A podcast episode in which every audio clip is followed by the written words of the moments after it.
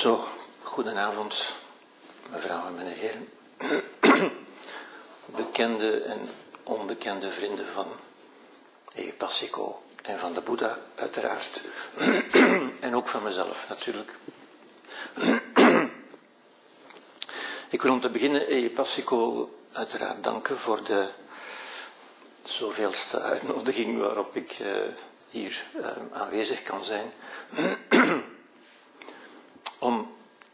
Toe te lichten over de Boeddha en het verband tussen de Boeddha en ons natuurlijk. En ik, ik vraag me eigenlijk af van wat heb ik mezelf weer aangedaan door zo'n moeilijke onderwerpen te kiezen, zo'n mooie onderwerpen natuurlijk ook, die zowel in de westerse als in de oosterse filosofie toch heel moeilijk, uh, heel ongrijpbaar zijn, heel onvatbaar zijn. En toch zo belangrijk zijn voor ons, voor ons leven, natuurlijk. Ja. Dus laat ik beginnen. meditatie, bewustzijn, vrijheid. Ja. Laat ik beginnen met meditatie. Want ook daar is veel, veel misverstand over. En ik, ik pretendeer niet van te gaan zeggen wat, wat meditatie nu echt is. Ik, ik wil daarop een bepaalde visie geven en ook wat het verband is met bewustzijn en met vrijheid natuurlijk. Ja. Ik zou zeggen, meditatie is op de eerste plaats een houding van luisteren. Ja. Een houding van ontvankelijkheid, van tot u laten komen, zoals Paul het daarnet ook gezegd heeft. Het is een houding van ontvankelijkheid. Het is niet ophouden met denken, zoals de mensen vaak denken. Ja. Want niet denken is ook een manier van denken natuurlijk. Als u bezig bent met niet denken, wat bent u dan aan het doen, denkt u? Ja. Het is niet zozeer ophouden met denken, want dat is, quasi onmogelijk, tenzij op geïsoleerde momenten. Maar het is wel ophouden met weten. Ja, en dat is heel belangrijk natuurlijk. Ja. Um, ik, ik, denk eigenlijk als het, als het weten ophoudt, als we niet meer weten, dan begint pas het echte denken. Vaak denken we niet, omdat we denken dat we het al weten. Ja. En vaak wordt in ons gesproken, ik zeg dat met opzet zo natuurlijk, hè, wij, wij zeggen altijd ik spreek, maar eigenlijk wordt er vaak in ons gesproken. En wat wordt in ons gesproken? Wel, dat wat we geleerd hebben, wat we gehoord hebben, wat ik noemde de sociale clichés, heel vaak. De woorden borrelen in ons op en, en, en borrelen uit onze mond, zonder dat we er eigenlijk hebben over nagedacht. Is dat wel wat ik wil zeggen? En wat ben ik eigenlijk aan het zeggen? Ja. Um, luisteren ook naar de werkelijkheid. Ja, ik, ik, ga een beetje, ik moet er een beetje snel doorheen gaan natuurlijk, omdat de tijd heel beperkt is. Luisteren ook naar de werkelijkheid. Ja. Luisteren naar de werkelijkheid is, is eigenlijk onbevangen kijken, de werkelijkheid. En de werkelijkheid is alles wat er is, zoals u weet. De werkelijkheid op ons, tot ons laten komen, op ons laten inwerken, ja. Zonder ze vooraf te benoemen met wat we allemaal al weten. Ja. Een beetje zoals men in de zen-filosofie zegt. Men zegt, a zen mind is a beginner's mind. Een beetje zoals een kind kijken alsof we niets zouden weten. Ja? Het is doen alsof, maar toch is dat een vruchtbare oefening, denk ik. Ja? De werkelijkheid, het verhaal van de werkelijkheid, en u, zult dadelijk begrijpen waarom ik dat zo zet en waarom die van in het rood staat natuurlijk, want dat is wat wij vaak doen. Ja? Ons weten over de werkelijkheid, ja? Waardoor we in verbinding of in resonantie kunnen treden met die werkelijkheid. En met het mysterie. Het mysterie van het leven, waar Paul daarnet ook naar verwees. Ja. Wat sommige mensen God kunnen noemen, en dat het is een, een legitieme benaming, zou ik zeggen.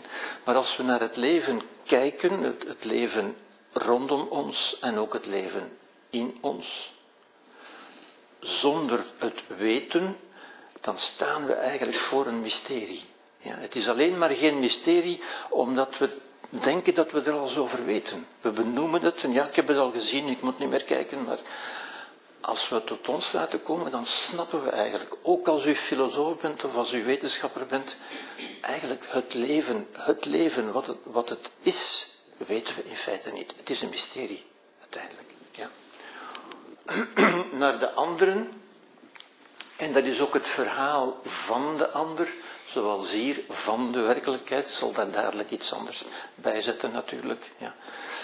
Luisteren naar het verhaal van de ander, de ander tot u laten spreken, u openstellen voor het verhaal van de ander. Ja. Verbinding, resonantie met de ander. Ja. Empathie noemt men dat ook, of rational compassion. En luisteren naar het zelf, naar uzelf ook. Nu, daar ga ik dadelijk iets meer over zeggen, maar ik wil eerst een beetje het, het contrast aantonen, want veel dingen worden pas goed duidelijk als we ze in contrast zien met wat het niet is. Ja? En wat is het niet? Wel, luisteren staat, zou ik zeggen, tegenover het spreken en het weten. Als we spreken, is het omdat we denken dat we iets weten, natuurlijk. Ja? Anders, anders zwijgen we. Ja? Als we spreken, doen we alsof we iets weten. Hè? U bent zo vriendelijk van te doen alsof u gelooft dat ik iets weet. Dat is heel vriendelijk van u natuurlijk. En ik doe ook alsof ik iets weet uiteindelijk. Maar eigenlijk, ja, daarom spreek ik ook. Daarom, daarom heb ik de arrogantie van tot u te spreken natuurlijk. Het, is, het is mijn persoonlijke visie natuurlijk. Het is een visie. Ja. Spreken is een verhaal vertellen. En dat klinkt nog, nog vriendelijk, laten we zeggen. Ja over de werkelijkheid. En ziet u, dat is het contrast met die van de werkelijkheid. Dit is spreken over de werkelijkheid. Ja? Dit is wat we denken te weten over de werkelijkheid.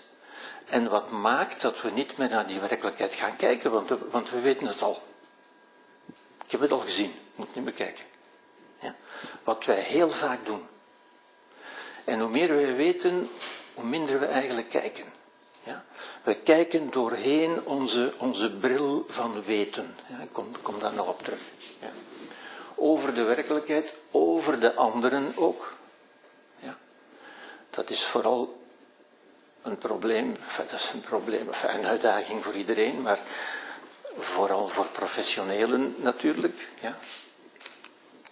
Over het zelf, wat u over uzelf denkt te weten, over uzelf zegt wat men dan het ego noemt.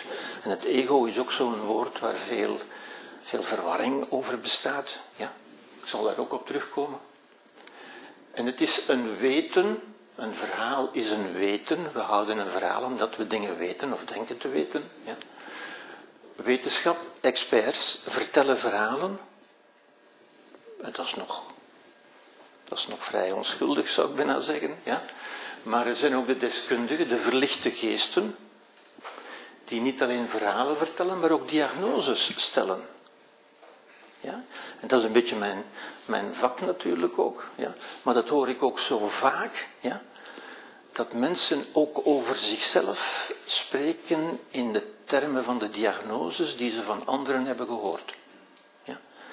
Nu, is dat verkeerd? Dat is op zich niet verkeerd natuurlijk. We kunnen dat ook niet echt helemaal buiten. Maar het is toch, en ik wil uw aandacht daarop vestigen, het is toch een verhaal dat we vertellen over de ander in plaats van te luisteren naar de ander. En vele mensen, wij allemaal een beetje hoor, maar vooral deskundigen, experts, therapeuten en zo, luisteren naar van wat is dat, wat heb ik hier eh, met wat heb ik hier te maken? Is dat nu een depressie of een paranoia of een, of een bipolair? En dan paf, een etiket erop. Ja?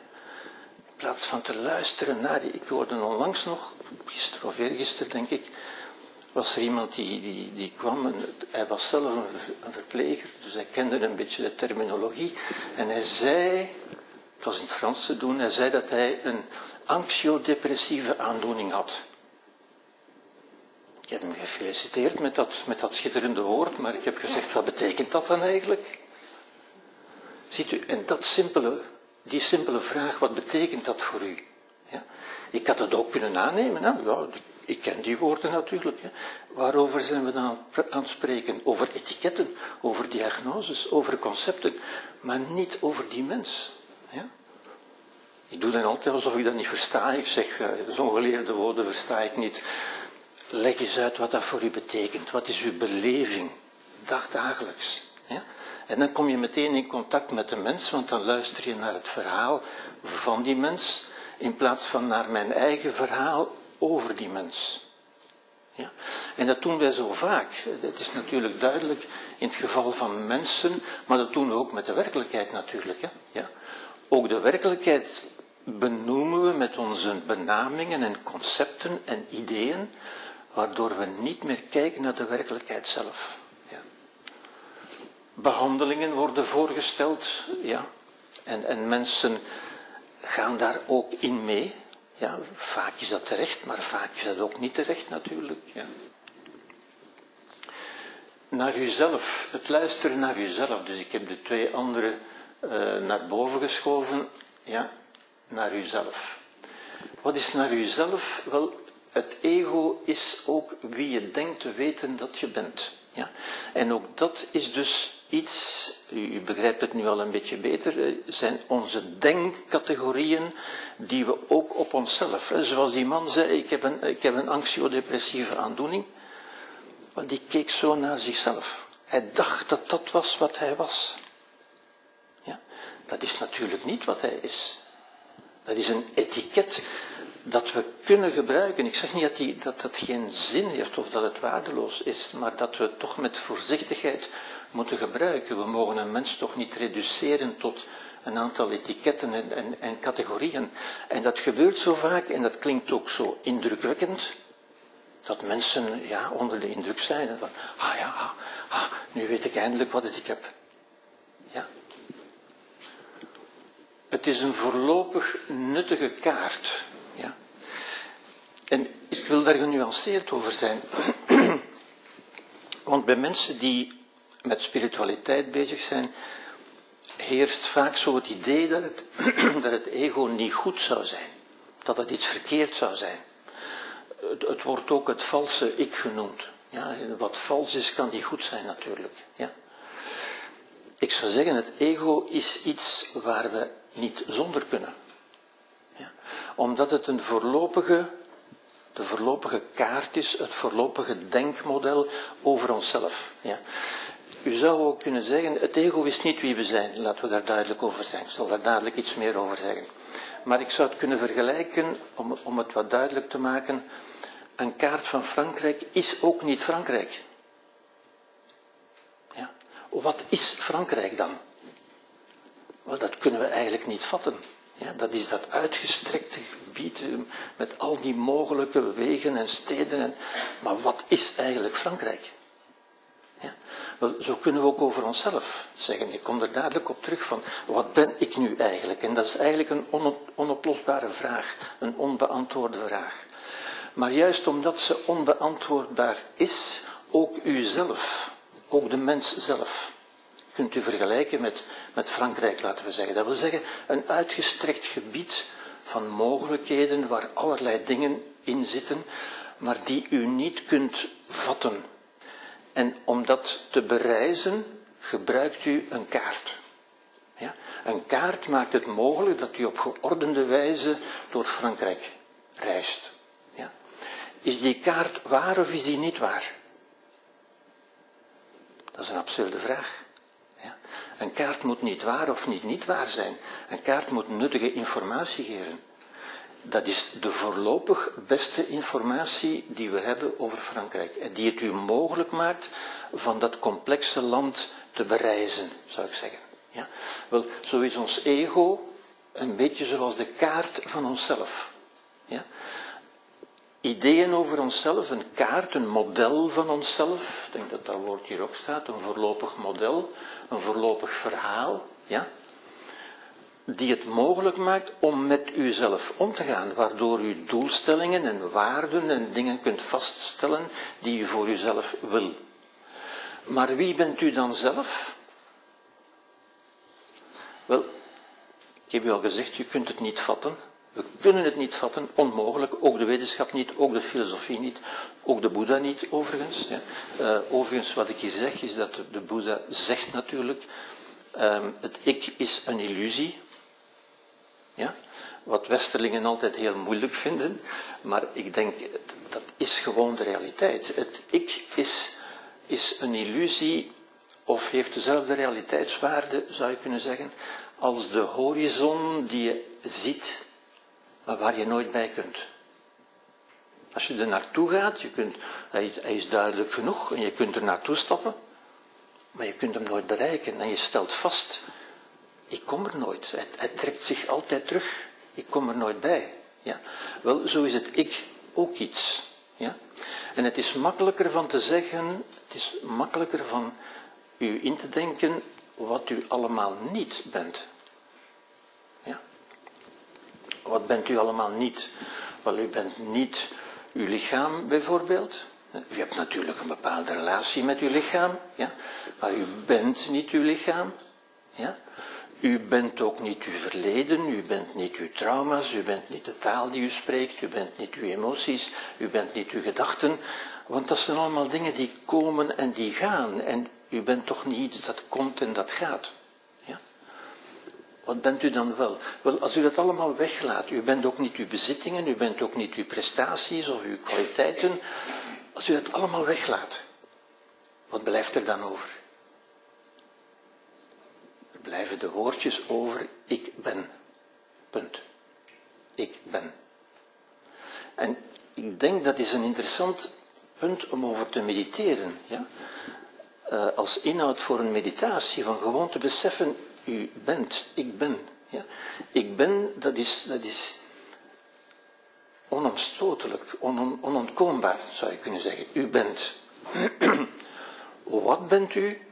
Dat is helemaal iets anders. Al wat u dacht dat u was, ja, en nu zeg ik meteen wat Sartre gezegd heeft. Ja. Sartre heeft ooit gezegd, dat is een filosoof van bij ons, zei, alles wat u over uzelf kunt zeggen is zeker niet waar. Waarom is dat zeker niet waar? Wel, omdat alles wat je over jezelf kunt zeggen of denken een gedachte is. En u bent toch geen gedachte? Ja? En ziet u, als u dat snapt, ja, dan, dan gaat er zo'n deur voor u open, een, een, beleving. Voor sommigen is dat een beetje een duizeling, als het ware, want dan weet je niet meer wie je bent. Ja? En dat is juist heel goed. Hè? De, leegte, de sunyata, is juist heel goed. Ja? Want als u niet weet wie u bent, dan kunt u beginnen met te construeren wie u wil zijn. Ja? Ziet u, als u deconstrueert wie u dacht dat u was, kunt u beginnen construeren wie u wil zijn. Ja? En hoe doet u dat? Wel op de heel eenvoudige manier, door in te vullen achter ik ben. Ja? En u kunt zeggen, ik ben een vredevol iemand. Bijvoorbeeld. Ja? Als u dat zegt, als u dat zegt, en dat is zo'n zo'n wonderlijk iets, nu zeg ik eigenlijk al meteen iets over ons bewustzijn natuurlijk, dat is zo'n wonderlijk gebeuren, dat is echt bijna miraculeus, ik doe dat vaak met, met patiënten ook trouwens, ja. Um, dan, dan gebeurt er iets wat we niet kunnen omschrijven, maar we kunnen alleen maar zeggen, wij, denken altijd dat woorden iets beschrijven. Maar dat is maar de helft van het verhaal. Woorden creëren ook iets. Ja. Als wij dat zeggen, als wij zeggen ik ben in vrede, wel, op dat moment zelf, als u, als u erop let, als u uw bewustzijn in uw lichaam laat zijn, merkt u dat er in uw lichaam iets gebeurt. Er is een kleine ontspanning die u niet kunt ontkennen. Ja? Als u dat echt met intensiteit, met aandacht zegt, ik ben in vrede, ja? en dan hebt u meteen een sleutel naar vele menselijke ervaringen. Ja? Mensen zeggen, hoe moet ik dat doen? Hoe moet ik dat doen om in vrede te zijn? Dan zeg je door die woorden uit te spreken. Ja? Er zijn nog zo'n dingen natuurlijk. Mensen zeggen ook, ik kan dat niet aanvaarden wat er gebeurt, dus ik kan dat niet aanvaarden. Ja? Oké, u, u kunt dat blijven zeggen zolang als u wil. Zolang u, dat zegt, leidt u. Dat is wat de Boeddha ook zegt natuurlijk. Het lijden is altijd, er is iets wat u niet kunt aanvaarden, wat u niet wil. Ja. U kunt dat blijven zeggen, niemand kan u dat beletten. Ja. Maar waar wacht u op? Mensen zeggen, ik kan dat nog niet aanvaarden, alsof ze wachten op iets dat er zou gebeuren, waardoor ze het plots wel zouden kunnen aanvaarden. Of dan zeggen ze, ja, de tijd moet zijn werk doen. Ja. Heb je zoveel tijd? Ja. Hebt u niks beters te doen in uw leven dan te wachten tot er. Ja? En dat is bij veel mensen ook zo, hè? Die, die wachten op iets. Soms op een geneesmiddel of op een therapeut die een of ander wonder zal doen of zoiets. Hè? Maar het wonder zit eigenlijk in uzelf als mogelijkheid. Ja? Als u dat begrijpt, als u zegt ik ben in vrede, dan creëert u vrede in uzelf. Als u zegt ik aanvaard, dan creëert u aanvaarding in uzelf. U moet nergens op wachten. U moet dat creëren gewoon. U moet het tot stand brengen. Ja? En die creatieve dimensie van de mens ja, is bij ons, ik wil niet zeggen totaal, maar toch bijna totaal afwezig. Juist doordat ja, wij leven in een samenleving vol met experts en deskundigen die ons zeggen wat er met ons aan de hand is en wat wij moeten doen. Die ons een verhaal vertellen over onszelf. Een verhaal waar we dan in meegaan. Ja, want die zal het toch wel weten, want die heeft ervoor gestudeerd. Ja? Het is zo dat, dat bijna religieuze tegenwoordig, Rick Torfs heeft onlangs een artikel geschreven in de, in de Standaard, geloof ik over wetenschap als religie. Ja, waarin hij dat zeer juist stelt. Wetenschap is de huidige religie geworden. Met, met de priesters en de sacramenten en alles erbij. En de ketters ook trouwens. Ja. En mensen luisteren daarnaar met religieuze aandacht. Van ja dat, ja, dat zal dan zo wel zijn. Ja, ik heb dat. Ik ben zo. Ja. Maar dat zegt eigenlijk niets over u. Ja. Dat zegt niet wie u bent. Goed. Maar, zie je, zonder kaart loopt men verloren. Ja. Zonder een ego, met andere woorden. Dus ik wil het ego een beetje, een beetje rehabiliteren. Want mensen denken, ja, mensen schrijven ook al hun, al hun slechte eigenschappen, dat is mijn ego, dat ben ik niet. Ja. Nee, dat bent u wel natuurlijk. Ja. En uw ego, wat we over onszelf denken, is eigenlijk altijd ons beste voorlopige idee over onszelf. Dat we nodig hebben om te kunnen vooruitgaan. Ja? Ook al is dat niet de waarheid, dat is niet wie u bent, maar dat is een model, een kaart, zoals een kaart. Ja? Uw kaart is niet de reis. Ja? Maar met een kaart kunt u uw reis plannen en kunt u zien waar u naartoe wil gaan. Het biedt u mogelijkheden om, om ordelijk te reizen, zou ik zeggen. Ja? Wat het ego is, wat u over uzelf denkt, alleen moet u, dat, moet, u dat, moet u daar het woordje voorlopig bij zetten. Uw voorlopig beste idee over wat u bent, waartoe u in staat bent, wat u kunt doen en wat u niet kunt doen, enzovoort. Ja? Maar u mag het nooit verwarren met wat u bent. Ja? Mensen denken dat soms, ja, dat is mijn aard of mijn natuur. Ja? Ehm, ook dat zijn van die sociale clichés. waarom zeggen mensen dat? Niet omdat ze erover nagedacht hebben, maar omdat dat zo gezegd wordt. Ja? Maar als u er wel over nadenkt, ik, ik denk, mijn, mijn, mijn mening is, en ik ben daar niet alleen in natuurlijk, is de, de aard van de mens, of de natuur van de mens, is dat hij geen natuur heeft. De natuur van de mens is dat hij eigenlijk eindeloos plooibaar en soepel is. Ja? En, en niet kan vastgepind worden op een aantal eigenschappen of, of kenmerken. Ja. Oké? Okay. Oei. Zeker van de Boeddha. Ja, ja. dus het, het belangrijke is, ik, zou zeggen, dat is eigenlijk allemaal een meditatieve houding, een houding van openheid tegenover een wetende. Dit is een niet-wetende, ja. Maar u kunt niet u kunt niet leven, zou ik zeggen, zoals u niet kunt reizen als u geen kaart meeneemt. Ja. U, u, kunt zeggen, ja, maar ik zal Frankrijk zo wel ontmoeten, ja, maar dan loopt u verloren. En dan mist u ook heel veel, uiteindelijk. Ja. Dus het ego is, is de kaart van onszelf. Een voorlopige kaart. Ja. Goed. Ja, dat heb ik net gezegd. De creatieve, de hypnotische kracht van woorden van ik ben. Als u het woordje ik ben uitspreekt, dan gaat u in creatieve modus uiteindelijk. En wat u daarachter zet, dat creëert u. Ja. En mensen denken dat het een beschrijving is van wie ze zijn. Nee, het is de creatie van wie ze zullen zijn. Ja. Op die manier creëert men zichzelf. Ja. Ik, ik leg daar een beetje de nadruk op, omdat we dat aspect eigenlijk heel weinig horen. Ja. Er is heel weinig van dat, van dat empowerende idee dat we uiteindelijk onszelf. De mens is een creatief proces. De mens creëert zich. Ja. Goed. Wie de kracht van de woorden niet kent, kan de mens niet begrijpen. Dat is niet van de Boeddha, maar van Confucius. Hè. Toch zeer vergelijkbaar, uiteindelijk. Wat is dan bewustzijn? Wel, om te beginnen, dat is nog moeilijker, zou ik bijna zeggen. Ja. Om te beginnen is het geen ding, geen orgaan, geen substantie. Ja. U kunt het nergens vinden.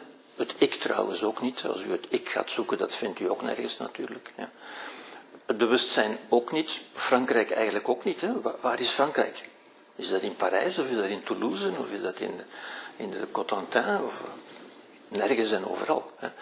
Met uw ik is het eigenlijk ook zo. U kunt het niet, u kunt het niet downpinnen, u kunt het niet neerzetten, u kunt het niet pakken. Bewustzijn ook niet eigenlijk. Ja. Bewustzijn is iets waarvan we ons bewust worden. En dat is de link natuurlijk met, met de meditatieve houding. Als we naar onszelf luisteren, ontdekken we dat soort bewustzijn. Ja.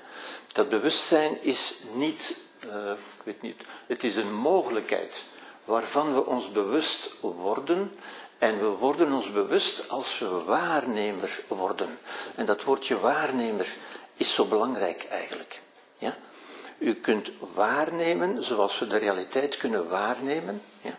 Maar dan bedoel ik op een meditatieve manier ze tot ons laten komen. Niet mijn gedachten over de realiteit waarnemen. Want dat is wat mensen vaak denken natuurlijk. Ja? Of mijn gedachten over mezelf. Ja? Um, het desidentificeren, als u, als u alles weglaat wat u niet bent, dan blijft er over wat u wel bent. En het enige wat u er eigenlijk kunt van zeggen is, ik ben de waarnemer van dat alles. Ja? U bent de, en het staat hier ook ergens op, denk ik, ja, van de realiteit. U neemt de waarnemer van de realiteit. U bent de waarnemer van het zelf en van uw eigen weten. En dat is dan wat we zelfbewustzijn gaan noemen. En zelfbewustzijn is het echte menselijke bewustzijn. Ja, u kunt zeggen, men kan verdedigen, men kan aannemen dat, dat dieren en zelfs planten, als u wil, een zekere vorm van bewustzijn hebben, omdat die ook iets weten over hun omgeving. Ja? Maar zij hebben geen weet van hun weten. Ja? Een mens kan, en daarin is zij de enige, een mens kan nadenken over wat hij denkt te weten. Ja? En kan daar zelfs in zekere mate afstand van nemen. Een mens kan doen alsof hij niets weet. Als ik nu eens zou kijken alsof ik niets weet. Ja? Een mens kan dat. Ja? En, maar die mogelijkheid is niet automatisch, of de mogelijkheid wel, maar de, dat is niet automatisch gerealiseerd. We moeten, dat is een houding die we moeten leren aannemen. Ja? En als u die stap zet, wel, dan is er eigenlijk geen einde aan. Want ik kan, ik kan bijvoorbeeld mijn lichaam waarnemen. Ja? Nu, als u even meedenkt, iets wat u kunt waarnemen, kunt u onmogelijk zijn. Ja? Want om het te kunnen waarnemen, om iets te kunnen waarnemen, moet dat verschillend zijn van wat u bent. Ja? De, de Boeddha of het boeddhisme heeft daar een hele hele scherpe formulering voor, heel duidelijk, het kan niet duidelijker uiteindelijk. Hè? En men zegt daar, een oog kan zichzelf niet waarnemen. En dat is weer het schitterende van de Boeddha natuurlijk, hè? Die, die fascinerende figuur die dingen zo scherp kan zeggen. U, u kunt toch, maar daar moeten we eventjes over nadenken natuurlijk, met ons bewustzijn. Hè? U kunt toch snappen dat alles wat wij kunnen zien, dat kan niet mijn oog zijn. En mijn oog is juist het enige wat ik niet kan zien. Je kunt nooit je oog zien. Ja? Wel, zo kunnen we ook eigenlijk onszelf als waarnemer. Ja? Als waarnemer bent u eigenlijk ook de kijker. Ja? U neemt uw lichaam waar. U neemt uw gedachten waar. U neemt uw emoties waar. Als u ze kunt waarnemen, kunt u ze niet zijn. Ja? U neemt ook uw verleden waar. Dat, dat is er geweest en u kunt daar nog over denken.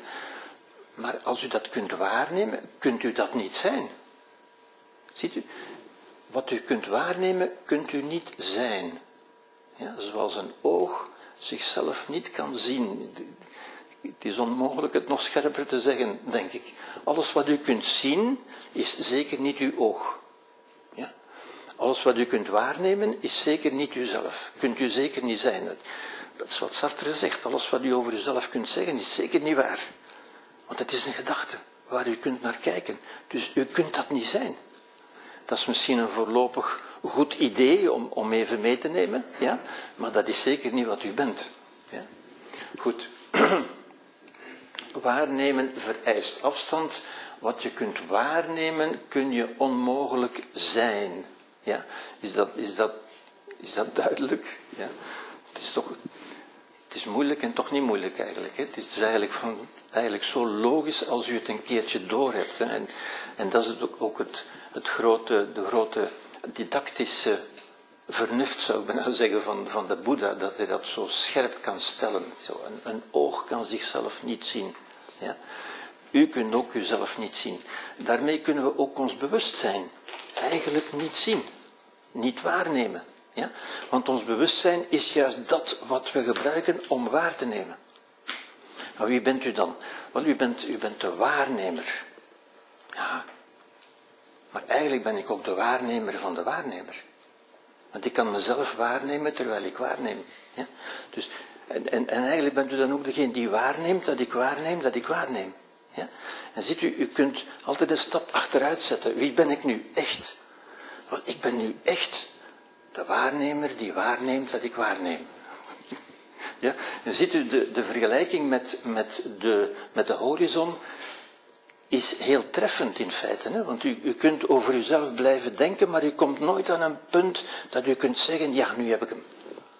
Ja? Zoals u de horizon nooit kunt, bereiken in feite. U kunt er altijd naartoe gaan, maar hij is altijd weer weg, tijdelijk. Ja?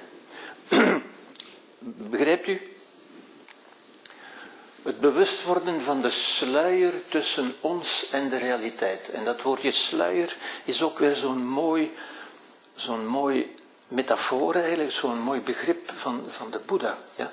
Alles wat wij denken, ik heb u net gezegd, hoe meer wij weten, hoe minder we echt kijken. Ja, want ik, ik moet niet meer kijken, want ik ken het al. Ja? Dit moet ik niet bekijken, met één blik weet ik wat dat is, dus ik moet dat niet meer bekijken. Ja? We kijken alleen nog echt als we iets zien dat we echt niet weten wat het is. Ja, als ik dat nu niet zou kennen, dan zou ik dat zeggen, tja, dat is merkwaardig. En dan gaan we nog eens echt kijken.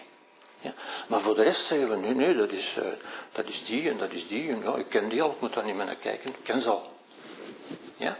Onze quick and dirty thinking, zoals ik dat noem. Eigenlijk, ja. Wij, wij denken daarmee niet, wij kijken niet meer naar de realiteit, wij kijken naar onze concepten over de realiteit. Wij leven, dat is nu een beetje ver om op in te gaan, eigenlijk als in een grot van Plato. Ja, kent u de grot van Plato? Ja, waar mensen de afschijnselen zagen, de, de projectie. En dat verwarren met de realiteit. Ja? Nu, dat is ook omdat ons dat zo vaak zo gezegd wordt. Hè? De, de wetenschap is toch met de realiteit bezig. Nee. Ja. Maar niet met de realiteit als dusdanig, maar met een verhaal over de realiteit, uiteindelijk. Ja. Dat is de sluier tussen ons en de realiteit. Dat is weer zo'n zo'n makkelijk en eigenlijk zo'n diepgaand beeld als u erover nadenkt. Ja. Het model van de wereld, hè, hoe we denken dat de wereld in elkaar zit, en zo gaan wij ook kijken naar de wereld. En ik heb hier een aantal modellen gezet. Ja. Het model van ISIS bijvoorbeeld, ja, met de sharia. Dat is een bepaald model van de wereld. Ja. Hebben die mensen gelijk? Hebben die ongelijk? Die hebben een idee over de wereld. En zo kijken ze naar de wereld. En in dat model heeft wat zij doen een zin. Ja? Onze grootste fout zou zijn van te zeggen, die zijn gek, dat zijn, dat zijn dwazen. Nee, die zijn niet dwaas, die zijn niet dwazer dan wij. Maar die zitten in een bepaald model van de wereld, waarin wij uiteindelijk, ja, met ons, ons geloof, onze kruisvaders, onze inquisitie. Zijn wij zo anders? Wij zaten toen ook. Ja? Nu doen we dat niet meer. Maar wij zaten toen ook, de heksenverbrandingen en zo verder. Waren de mensen gek geworden? Nee, de mensen zaten gevangen, zoals de meesten onder ons, zoals wij allemaal eigenlijk, gevangen in een bepaald model, een verklarend model van de wereld, dat maakt dat bepaalde dingen juist zijn en goed zijn om te doen. Ja? En wij geloven dat. Wij zijn niet bezig met de realiteit, wij leven altijd in een model van de realiteit. Ja? Zoals die mensen ook in een model van de realiteit zitten. Ja? En als we zeggen dat zijn onnozelaars, ja, of dat zijn, dat zijn gekken, of die zijn ja, wat dan ook, wel dan luisteren we weer naar ons verhaal over die mensen. Ja. Elk racisme is trouwens ook dat natuurlijk. Hè. Daarom is het ook zo, zo hardnekkig. Ja. We luisteren niet naar het verhaal van die mens, we luisteren naar ons verhaal over die mens. Ja. De hele psychiatrie doet dat uiteindelijk. Ja.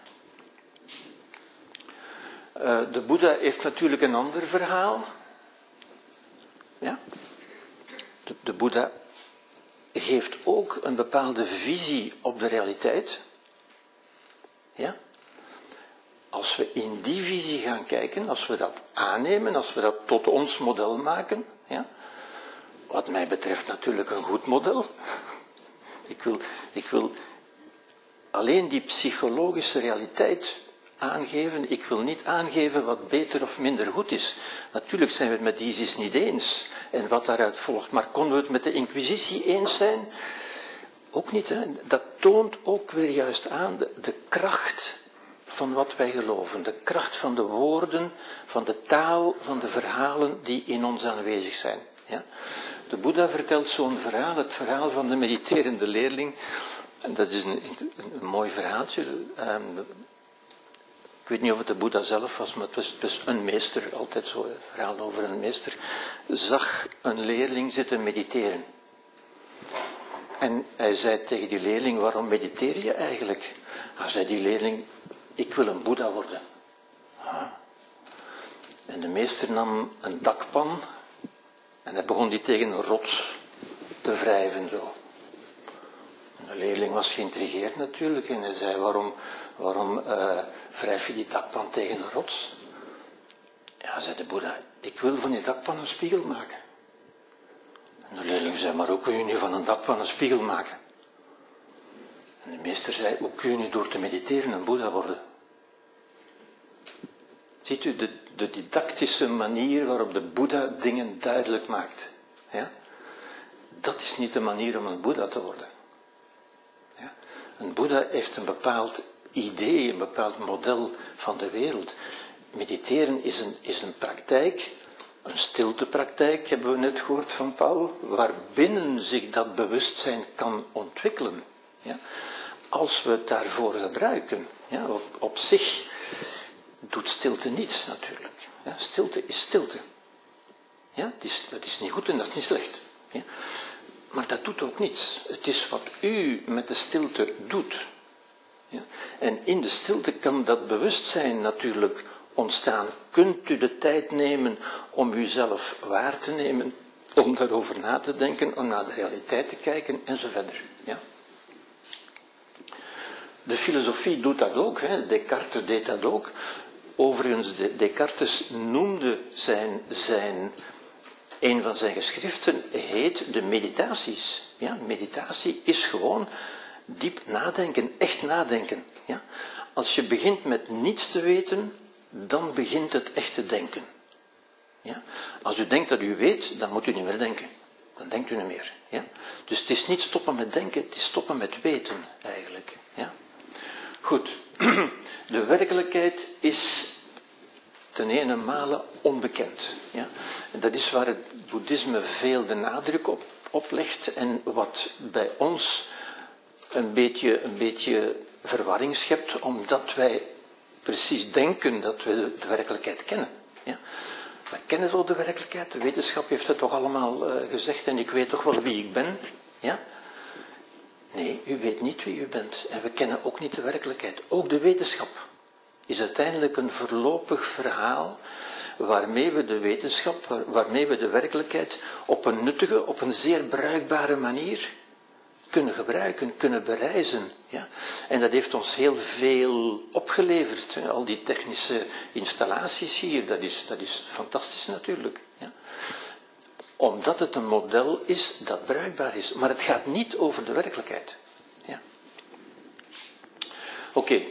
Um, ook daar heeft, is, is in, in het boeddhisme zo een verhaal over, over dat model van de wereld. Want dat is een, een filosofische idee die toch ook heel praktisch is en die we, waar we nooit genoeg kunnen over nadenken, in feite. Ja?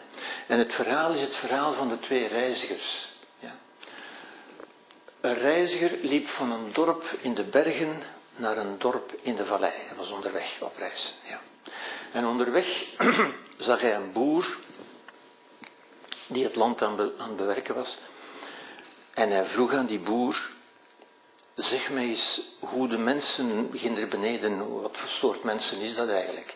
Ja. En die boer dacht even na, ja, zou u me kunnen zeggen hoe de mensen daar beneden zijn? En die boer dacht even na en hij zei, zeg mij eerst eens hoe de mensen daarboven waren. Hoe vond je de mensen daarboven? En die man zei, oh die mensen die waren echt, echt niet te doen. Die waren absoluut niet sympathiek, absoluut niet vriendelijk, niet gastvrij. Uh, ze richtten nauwelijks het woord tot mij enzovoort. En ik, ik was blij dat ik kon vertrekken daar. Ja. En de boer zei, ja, ik ben bang dat die mensen daar beneden ook zo zijn. Ja? Ja? ik ben bang dat ik u moet zeggen dat uw ervaring daar beneden toch ongeveer dezelfde zal zijn.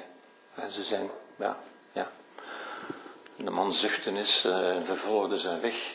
En enkele maanden later kwam er een andere reiziger op dezelfde baan, ook van daarboven naar daar beneden. En die boer was daar ook weer. En stelde dezelfde vraag. Mag ik u eens een vraag stellen? Hoe gaan de mensen daar beneden zijn? En de boer antwoordde ook weer hetzelfde. En hij zei, hoe, hoe, waren, de, hoe waren de mensen daarboven? En die zei, oh, maar die mensen die waren fantastisch. Ja? Die waren zo vriendelijk en, en voortdurend maakten wij praatjes en ze nodigden mij uit om te komen eten en zo verder. Het was echt schitterend, ik had spijt dat ik moest vertrekken. En die boer dacht even na en zei, ja, ik, ik denk dat, dat, je gaat zien dat de mensen daar beneden ook zo zijn, zei hij. Ja. Begrijpt u? Ziet u wat, wat, dat is de manier van de Boeddha van dat te zeggen natuurlijk. Hè. Hij zegt, onze ervaring wordt gecreëerd door ons model van de wereld. Ja. Als wij de mensen zo zien, dan zijn ze voor ons zo. Ja. Mensen zijn niet goed en niet slecht. Mensen, zijn, mensen reageren op wat wij doen, op onze manier van benaderen. En wij creëren de ervaring uiteindelijk. Ja. Goed, Uh, het punt van de vrijheid. Dat is een nog moeilijker punt. En u weet ook, u bent niet zonder te weten, dat dat vaak betwist wordt door wetenschap en filosofie bij ons. Ja. Die, die ronduit zeggen, dat, dat bestaat niet, er is geen vrijheid. Ja. En dat wordt geargumenteerd ook. En. Nu, we zouden daar heel ver kunnen over gaan natuurlijk. En de Boeddha heeft daar ook niet, zover ik weet, heeft hij daar geen rechtstreekse uitspraken over gedaan. maar we kunnen zeggen, de vrijheid is voor ons een existentiële realiteit. Ja? Dat wil zeggen, dat is een ervaringsgegeven. Ongeacht wat de wetenschap daar kan van zeggen, voor ons, en ziet u, we worden weer zo um, meegenomen bijna, we laten ons meenemen door, door wetenschappelijke en filosofische uitspraken, maar voor ons, als u erover nadenkt, ja, als u hier bent, hebt u toch vrij gekozen om hier te zijn. Ja? Alleen al dat, u hebt toch vrij gekozen, u bent toch uit vrije wil gekozen, dat is voor u toch een ervaringsgegeven. Ja? Of stond er iemand met een pistool tegen uw hoofd? Uh, voor u? Nee, nee. Dus bij mij ook natuurlijk. Ja? Ik, er stond niemand met een pistool tegen mijn hoofd dat ik hier vanavond moest zijn. Hè? Ja? Ik ben hier uit vrije wil. Ja? Omdat ik natuurlijk die afspraak had gemaakt, maar ik wou die afspraak ook, ook nakomen. Ik had die ook niet kunnen nakomen. Als u iets doet wat u ook niet had kunnen doen, dan moet u toch zeggen, ik heb daarvoor gekozen. Het is, het is toch mijn vrijheid. Dat is toch een, een ervaring van iedere dag, denk ik. Ja? Er is de negatieve vrijheid, wat men negatief noemt, en ik vind het een ongelukkig woord, maar, maar goed, uh, er is de negatieve vrijheid, dat we zeggen het vrij zijn van, wat ik net heb gezegd eigenlijk. Hè. U bent vrij van, enfin, wij in het algemeen hier, wij zijn vrij van dwang bijvoorbeeld. Niemand heeft u gedwongen. Ja? Um, u bent vrij om te doen wat u wil, in grote mate. Niet, niet absoluut, maar in grote mate. Ja? Um, dat is wat men negatieve vrijheid noemt. Die hebben we eigenlijk hier allemaal. In grote mate. Ja? Uh, kinderen minder. Kinderen worden inderdaad wel gedwongen om naar school te gaan, om naar de dokter te gaan en, dat soort dingen. Kinderen dwingen we inderdaad. Ja. Mensen die in de gevangenis zitten, die, die hebben ook niet zoveel vrijheid natuurlijk. Ja. Maar een gewoon, gewoon mens zou ik zeggen, heeft die vrijheid. Dat is negatieve vrijheid. Ja. Er is ook de positieve vrijheid, dat is het vrij zijn tot. Ja. En dat is voor veel mensen wel een probleem. Ja. Ik zie veel mensen en u waarschijnlijk ook, als u erop let, ja, die vrij zijn, maar die hun vrijheid niet weten te gebruiken, die het niet weten op te vullen, uiteindelijk. Hè. Veel mensen zeggen, ik weet niet wat ik met mijn leven moet doen. Ja. En dat is een modern, modern probleem, uiteindelijk. Hè. Met, er is die keuzevrijheid, maar mensen weten niet wat ermee te doen, uiteindelijk. Ja. Wat, wat Aristoteles al tot een, tot, tot ja, hij, begreep het absurde daarvan eigenlijk. Hè. Mensen, mensen zijn vaak, merkwaardig genoeg, gelukkiger als ze niet vrij zijn. Ja? Want dan wordt hun tijd gestructureerd, dan mopperen ze wel en ze, en ze klagen erover. Maar eigenlijk, ja, als ze niet meer moeten werken, hebben ze daar vaak een probleem mee. Wat moet ik nu met mijn tijd doen? Uiteindelijk. Ja? Nu, dat is de vrijheid tot, ik ga daar nu ook niet verder op in natuurlijk. Um, dit is de negatieve vrij, vrij zijn van, en ik, ik, spreek hier, ik zeg hier de mentale gevangenis. Ja, en ik heb u daar een aantal voorbeelden van gegeven. En uiteindelijk, als we gaan nadenken, leven we allemaal in een mentale gevangenis, in zekere zin. Ja? We doen dingen omdat we vinden dat we dat moeten doen.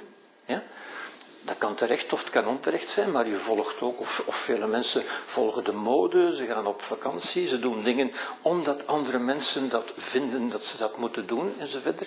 Dat is eigenlijk ook een soort mentale gevangenis natuurlijk. Met de illusie, dit is heel merkwaardig, dat mensen denken dat ze uniek kunnen zijn door anderen na te doen. Ja? Heel merkwaardig, maar goed. Um, Nota bene, als mensen echt denken echt geloven. En sommige mensen kunnen dat geloven. Ja. Dat is natuurlijk een rechtstreekse weg, ik ga daar nu niet verder op in, dat is een rechtstreekse weg naar, naar burn-out, naar depressie en zo verder. Ja.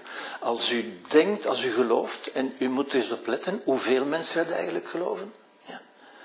dat ze dingen doen omdat ze moeten. Ja? Ik moet gaan werken, ik moet voor mijn kinderen zorgen, ik moet geld verdienen, ik moet de, trap nog doen, ik moet nog en ik moet en ik moet. Ja? Ja? Nu, als u, als u dat gelooft, en veel mensen geloven dat, ja, dan zit u eigenlijk in een mentale gevangenis. Ja? En de notie van gevangenis, dat, dat is ook interessant, maar ik kan daar ook niet verder op ingaan. Als mensen zich gevangen voelen, is dat eigenlijk een weg naar depressie. Ja? Depressie, dat is ook bij dieren vastgesteld overigens, dat is allemaal razend interessant. Maar, um, als, als mensen het idee krijgen, de overtuiging, het geloof dus, het mentale model, ja, van niets wat ik doe maakt verschil. Het heeft geen enkele zin. Wel, dat is de depressie. Ja? Dat is geen gevolg van depressie, hè? dat is de depressie. Dat soort denken leidt u tot depressie. Ja? Of tot burn-out.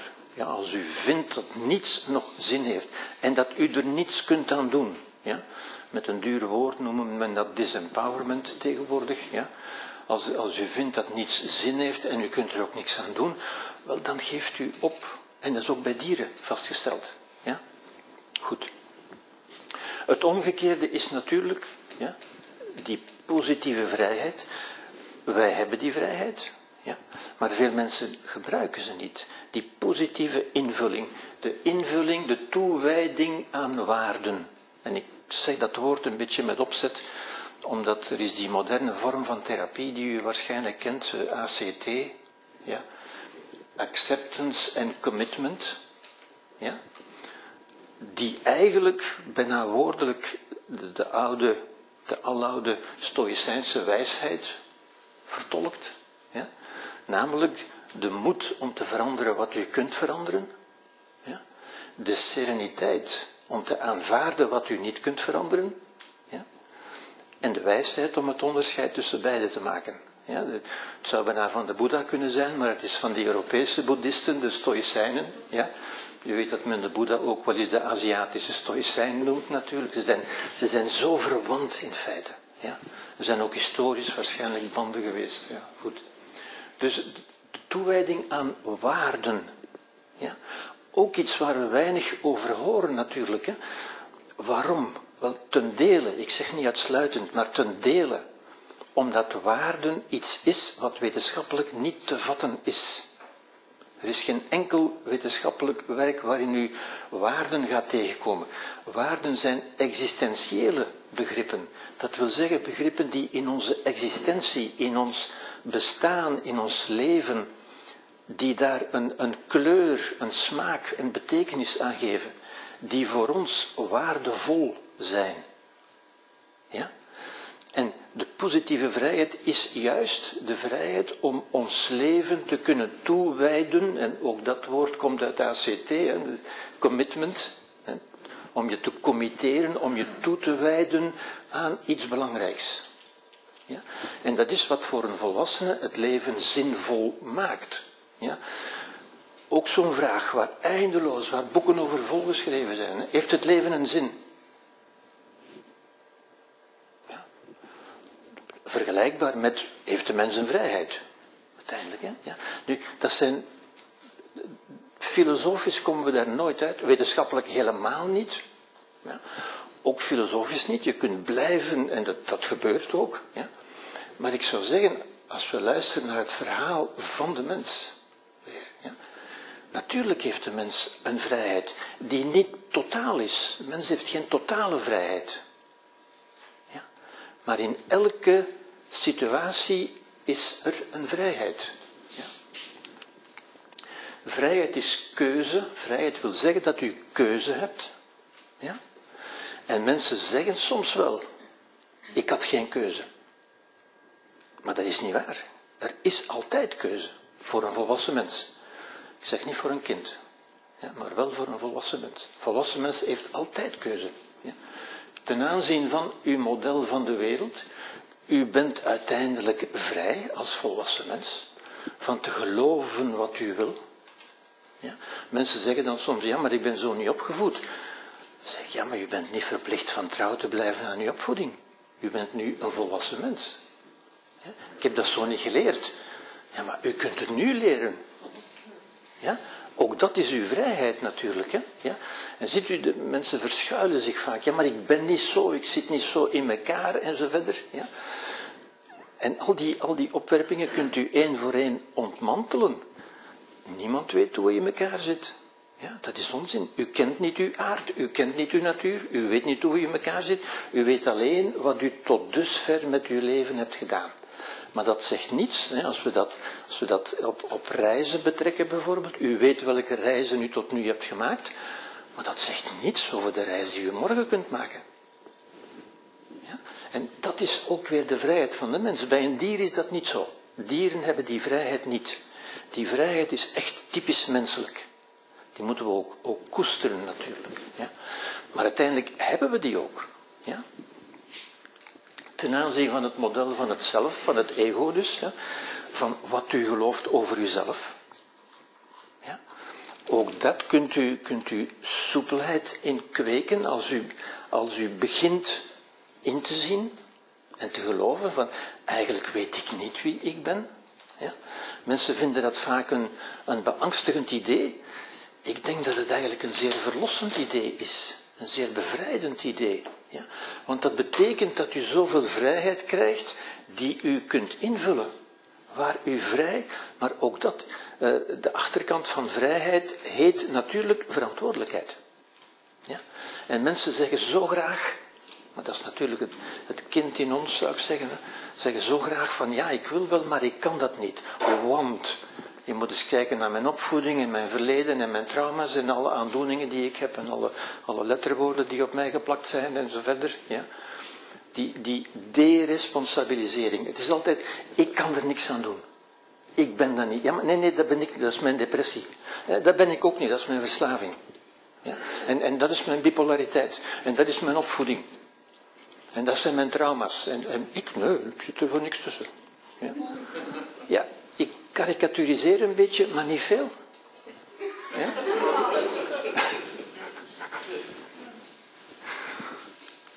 Beseffen wat je niet bent, we hebben het er straks over gehad, geeft je een grote vrijheid. Ja? Dat is niet beangstigend, dat is juist, dat schept een veld van mogelijkheden. Ja? De adviezen van de Boeddha, en dat is een, ik heb u gezegd, de Boeddha spreekt daar niet zo rechtstreeks over. maar als hij adviezen geeft, het zij rechtstreeks, het zij in een verhaal, adviezen hebben maar zin, dus hij zegt het impliciet natuurlijk wel, het heeft maar zin als u gelooft dat de mens kan veranderen. Anders ga je hem geen advies geven. U gaat aan uw hond geen advies geven.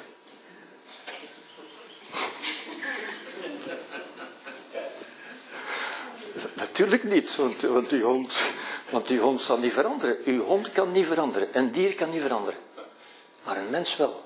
Een mens kan zich bewust worden. Kan zeggen van, ah, zit dat zo?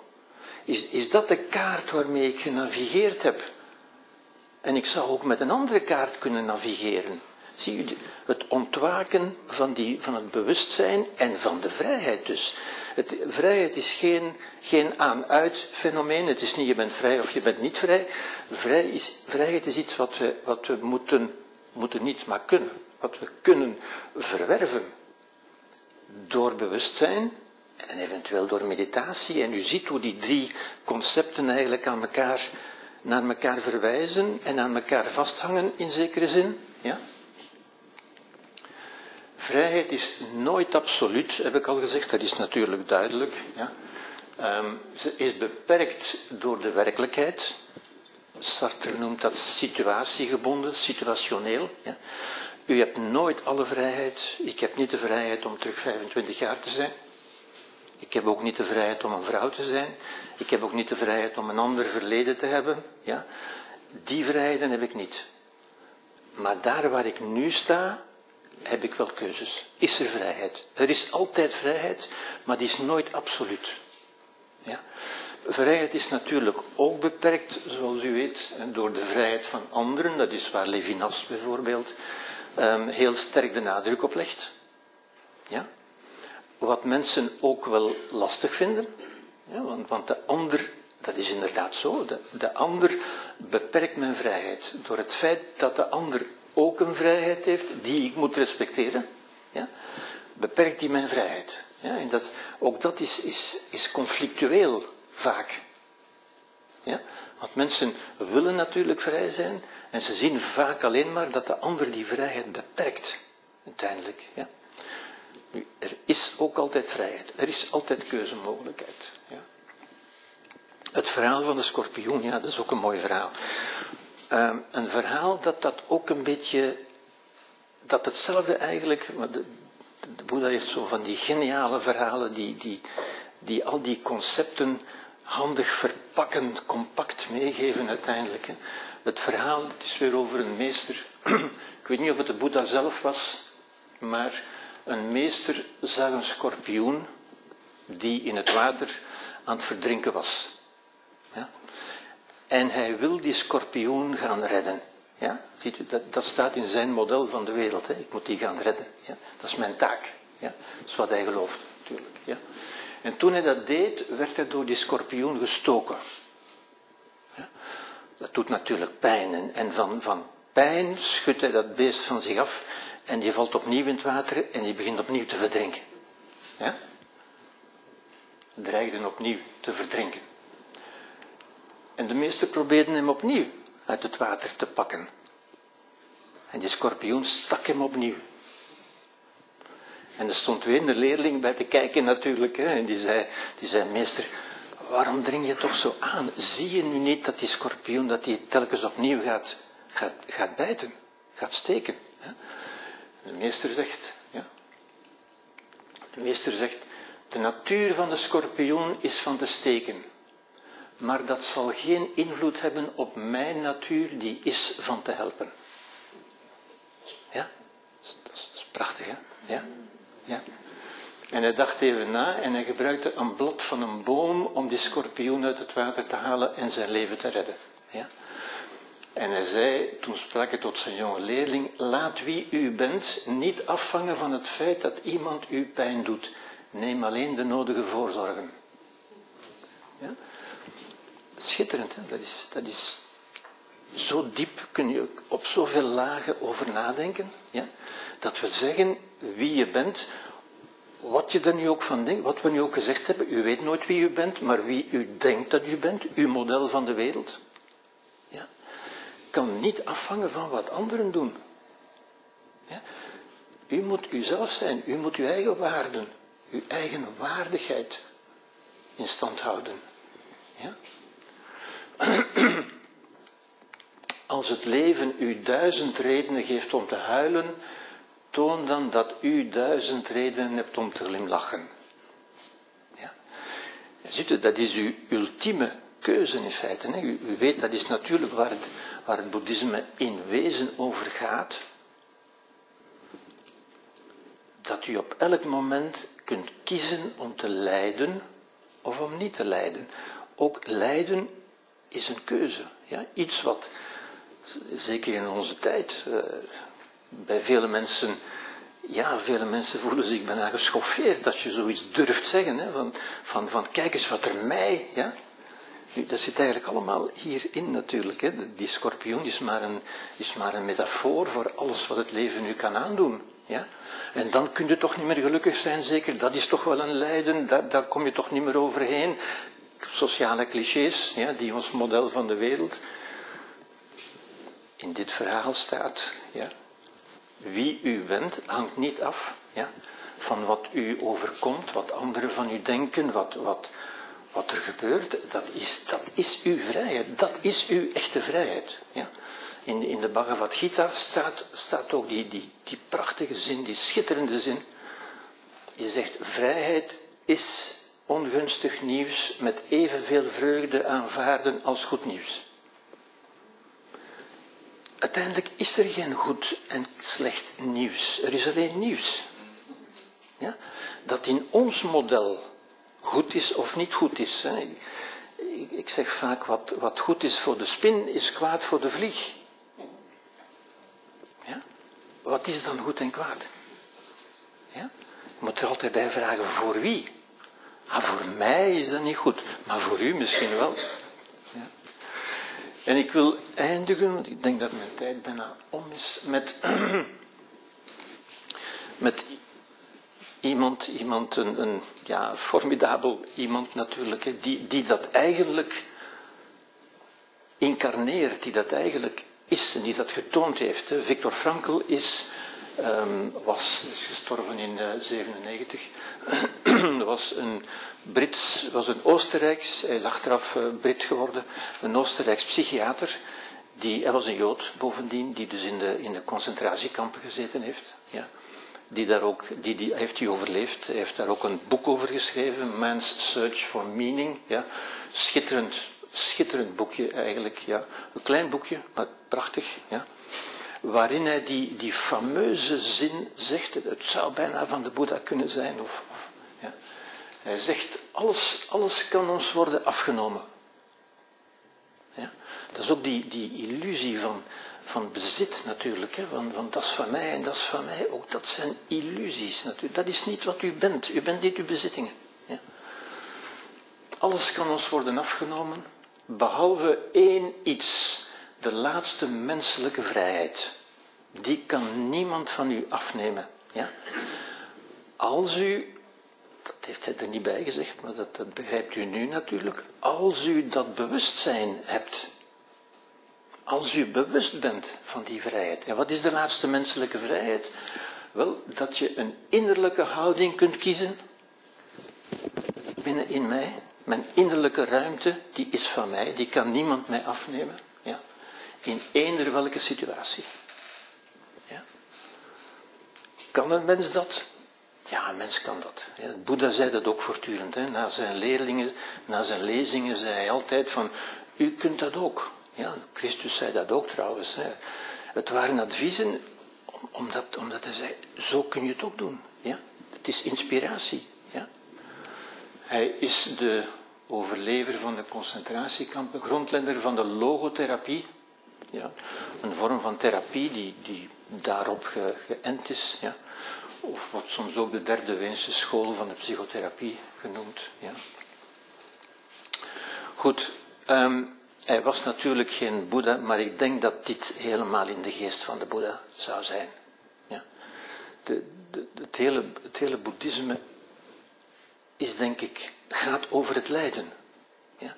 Over het lijden, de vier nobele waarheden gaan daarover. Er is lijden. Ja. De oorzaak van het lijden, het begrijpen van het lijden. En dat is ergens ook het bewustzijn. Ja. Als u dat bewustzijn niet hebt, als u geen kaart hebt, geen model, om daarover te denken. Ja? Als voor u het lijden iets is wat u overvalt, waar u, waar u hulpeloos, waar u geen kaart voor hebt. Ja? Als u een kaart hebt, dan kunt u iets doen, dat geeft u vrijheid. Ja? En het ego is ook zo'n kaart. Als u het lijden begrijpt, ja? als u weet wat het is, dan weet u ook hoe, hoe u er kunt uitstappen. Dat is in, in, in, in twee zinnen of drie zinnen gezegd het hele boeddhisme uiteindelijk. Hè. Het hele boeddhisme gaat over, over het welzijn nu hier. Het is een, een humanisme. Het wordt niet beloofd in een hiernamaals, je moet nergens in geloven. Het is hoe kan ik nu hier. Dat is wat Victor Frankl eigenlijk ook zegt natuurlijk. Hè. Ja. Goed, uh, met u goed vinden zou ik uh, uh, het daar.